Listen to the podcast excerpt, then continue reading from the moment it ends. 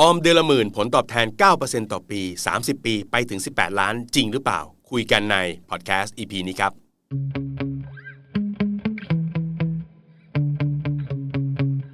สวัสดีครับ และนี่คือ Money Code Podcast ครับ เจออีกแล้วนะฮะ เอาละผมเชื่อว่าหลาย ๆ คนที่สนใจเรื่องการเงินเนี่ยน่าจะเคยได้ยินคำแนะนำในการลงทุนใช่ไหมที่บอกว่าให้ทยอยลงทุนสม่ำเสมอเป็นประจำต่อเนื่อง คาดหวังผลตอบแทนสักเท่านี้เปอร์เซ็นต์ แล้วปลายทางก็จะได้ตัวเลขการเงินประมาณหนึ่งนะซึ่งก็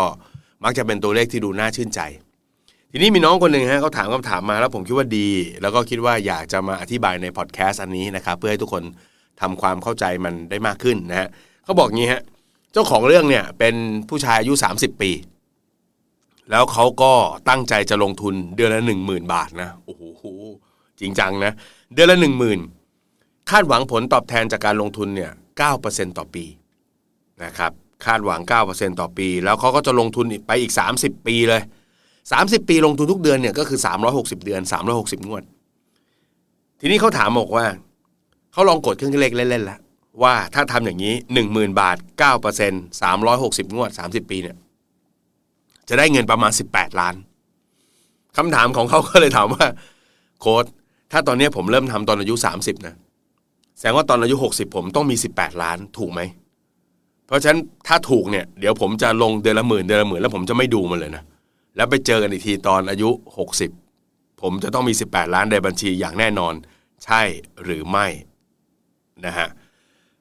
ก่อนที่เราจะเข้าไปสู่รายละเอียดของคำอธิบาย ผมตอบแบบสปอยก่อนนะคือตัดจบเลยนะว่า บทสรุปจริง ๆ แล้วเนี่ยมีโอกาสครับที่จะได้ทั้งมากกว่า 18 ล้าน ประมาณ 18 ล้าน และน้อยกว่า 18 ล้าน ในวันที่คุณอายุ 60 ปี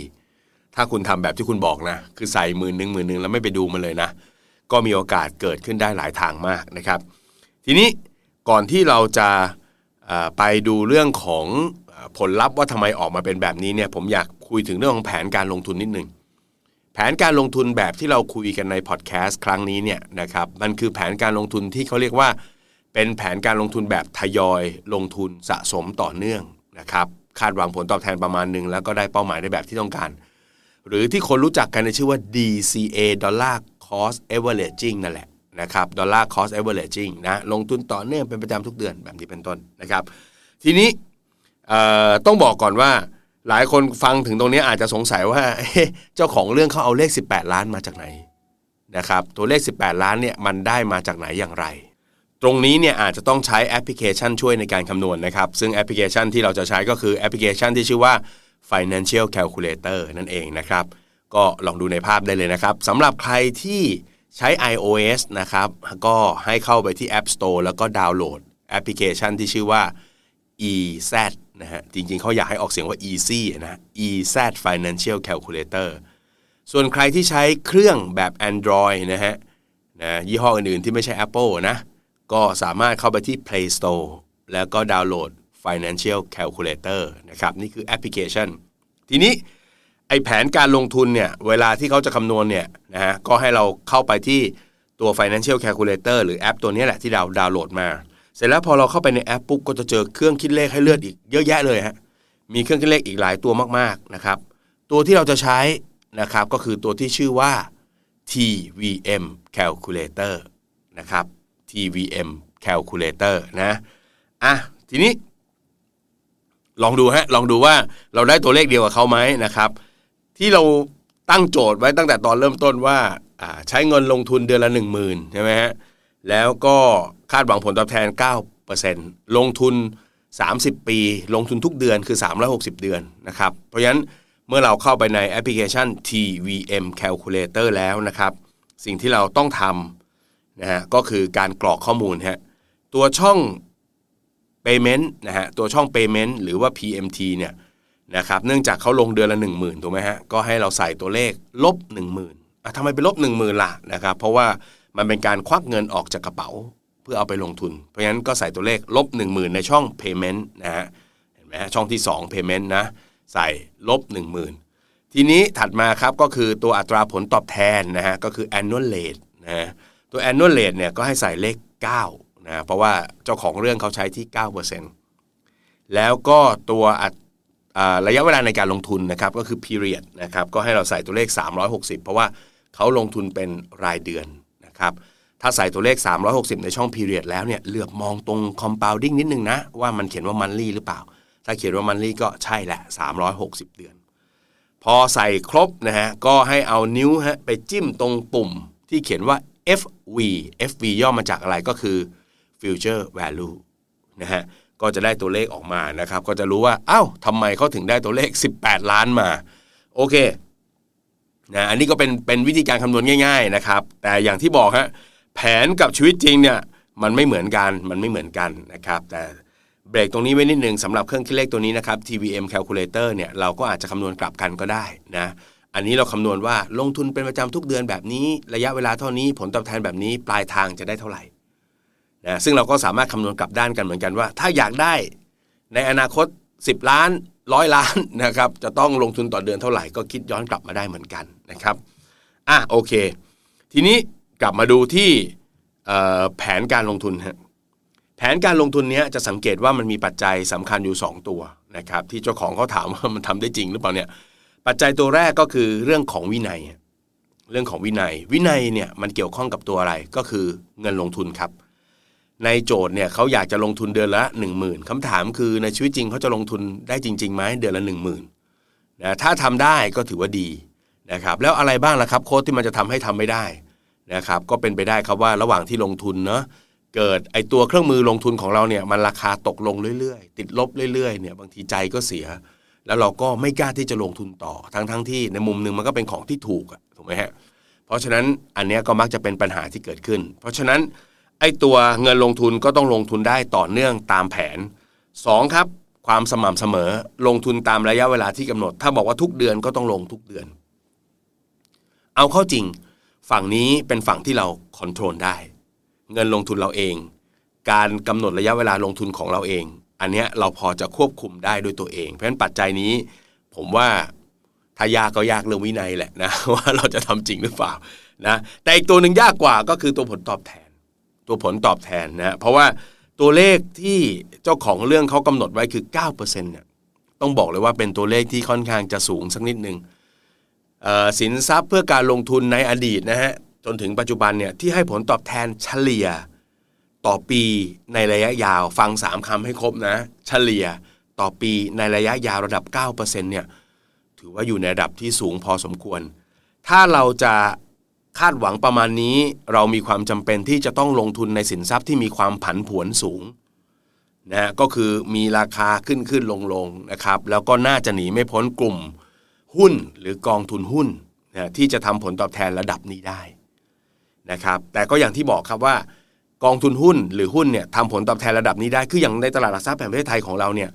ระดับสัก 10%ต่อปีเนี่ยยังพอทำได้นะครับ คือผลตอบแทนจากมูลค่าที่สูงขึ้นบวกกับปันผลในแต่ละปีเนี่ย10%เนี่ยถือว่าทำได้จริงๆ ค่าเฉลี่ยเขาบอกว่าประมาณ8ถึง12ตลาดหลักทรัพย์ในอเมริกาหรือเมืองนอกก็ทำได้ในเลทเดียวกันนะครับนี่เรามองระยะยาวๆนะ 10 ปี 20 ปี เราไม่มองปีต่อปีนะครับเพราะว่าถ้ามองปีต่อปีเนี่ยช่วงก่อนโควิดเนี่ยมันถือว่า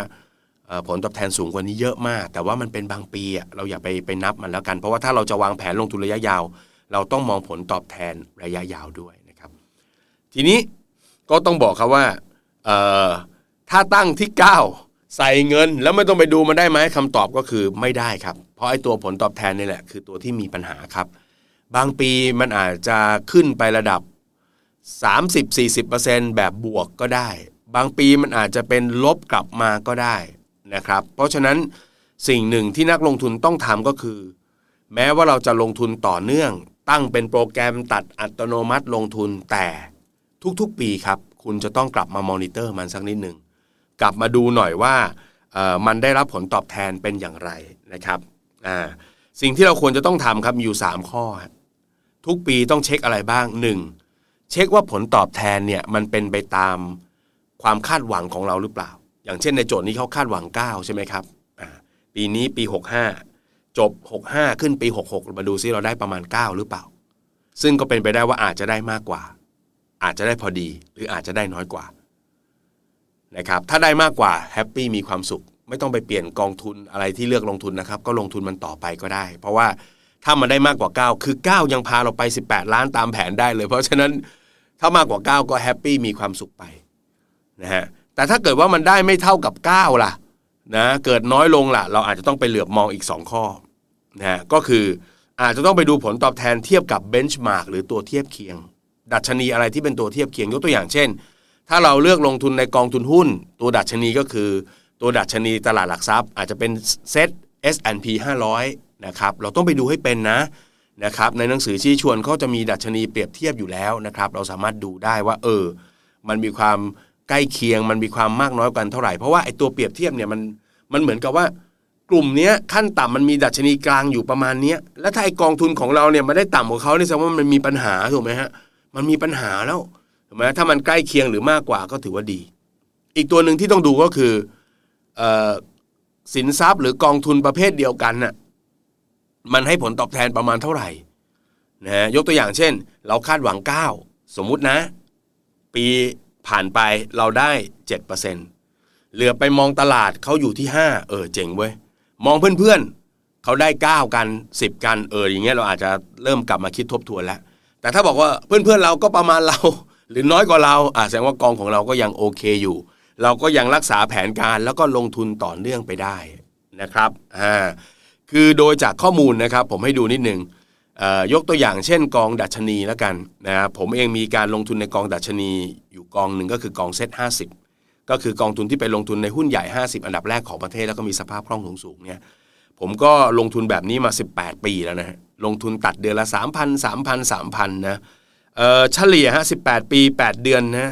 เฉลี่ยอยู่ที่ประมาณ 7.26%เพราะฉะนั้นตัวเลข 9%เนี่ยผมว่ามันก็สูงไปนิดนึงนะฮะเพราะฉะนั้นโดยหลักการวางแผนการลงทุนเนี่ยเรากด ความคาดหวังเราลงมาหน่อยดีกว่า แล้วไปยุ่งกับปัจจัยที่เราควบคุมได้ก็คือเงินเก็บเงินออมและความสม่ำเสมอนั่นก็น่าจะเป็นเรื่องที่ดีกว่านะครับอ่าเพราะฉะนั้นสิ่งที่เราทำได้ครับนะเเวลาเราวางแผนการลงทุนในระยะยาวแบบนี้ สิ่งที่ต้องทำก็คือ1ครับพยายามกดหรือลดความคาดหวังลงมาอย่าให้สูงมากนะครับจริงๆ สัก 7 สัก8%ก็ถือว่าโอเคนะฮะ แม้ว่าตลาดเขาจะทำได้ประมาณสัก8ถึง12 10ถึง12เนี่ยเราก็อยู่ตรงนี้ก็ไม่ไม่น่าจะเสียหายอะไร 2 คือพยายามอยู่กับปัจจัยที่เราควบคุมได้ นั่นหมายความว่าเวลาผ่านไปนะครับอย่างเจ้าของเรื่องเนี่ยเขาอาจจะไม่ได้ลงทุน 10,000 บาทก็ได้เขาอาจจะเริ่มปรับเพิ่มก็ได้ ปรับน้ำหนักเพิ่มก็ได้นะเพื่อให้มีโอกาสได้ให้เงินมันไปถึงเป้าหมายที่ต้องการนะครับแล้วก็อันที่3ครับก็คือการมอนิเตอร์เป็นประจำทุกปี อย่างแผนของเจ้าของเรื่องเนี่ยสาปีเนี่ยผมไม่แน่ใจฮะในความเป็นจริงเราอาจจะมีการปรับ ลงทุนไป 6-7 ปี ผลตอบแทนของกองนี้มันอาจจะยังดีอยู่นะครับผ่านไป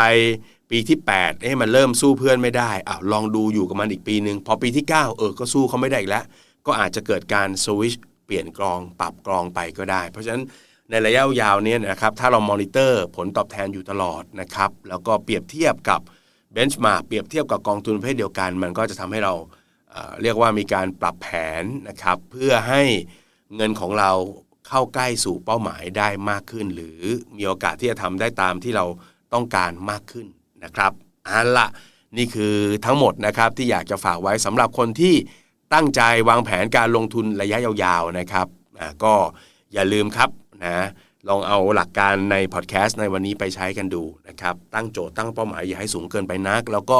มอนิเตอร์เป็นประจำครับ ไม่ว่ายังไงเงินของเราเนาะเอาไปลงทุนเป็นประจำแบบนี้ แล้วจะไม่ดูเลยเนี่ยก็กระไรอยู่ อย่าไปเชื่อสูตร อย่าไปเชื่อทฤษฎีนะครับ สุดท้ายแล้วแผนการลงทุนคือกระดาษนะครับที่มันสามารถปรับเปลี่ยนได้ตามสถานการณ์นะครับ ก็ฝากเอาไว้นะครับ นี่คือ The Money Code พอดแคสต์ในตอนนี้นะครับก็ฝากไว้สำหรับคนที่อยากจะลองวางแผนการลงทุนไปยาวๆดูนะครับว่าจะต้องทำอย่างไร หวังว่าจะเป็นประโยชน์นะฮะไม่มากก็น้อยนะครับ แล้วก็ถ้าใครชื่นชอบนะ The Money Code Podcast นะครับอยากจะให้มีตอนเรื่องการเงินเกี่ยวกับอะไรบ้างเนี่ยก็ส่งข้อความมาได้ที่ inbox ของเพจ Money Code ได้นะครับหรือส่งมาที่ moneycode for thai at gmail com ก็ได้นะครับว่าอยากจะให้ Money Code พูดถึงเรื่องการเงินในเรื่องอะไรนะครับแล้วก็ถ้ามันดีอย่าลืมนะครับ กดติดตามกด subscribe กันไว้หน่อยนะครับ เรื่องราวดีๆ แบบนี้ก็จะมีให้ฟังกันเป็นประจำนะครับ ถ้าชอบฟังแล้วก็เห็นภาพด้วยมาที่ YouTube แต่ถ้าเกิดอยากนะอยากฟังแต่เสียงอย่างเดียวก็ไปที่ Apple Podcast จุก Spotify นะครับ แล้วก็ทุกๆที่ที่สามารถฟัง podcast ได้นะครับ วันนี้เดี๋ยวมันนี่โค้ดพอดแคสต์ลาไปก่อนนะครับ แล้วพบกันใหม่ในตอนหน้า วันนี้ สวัสดีครับ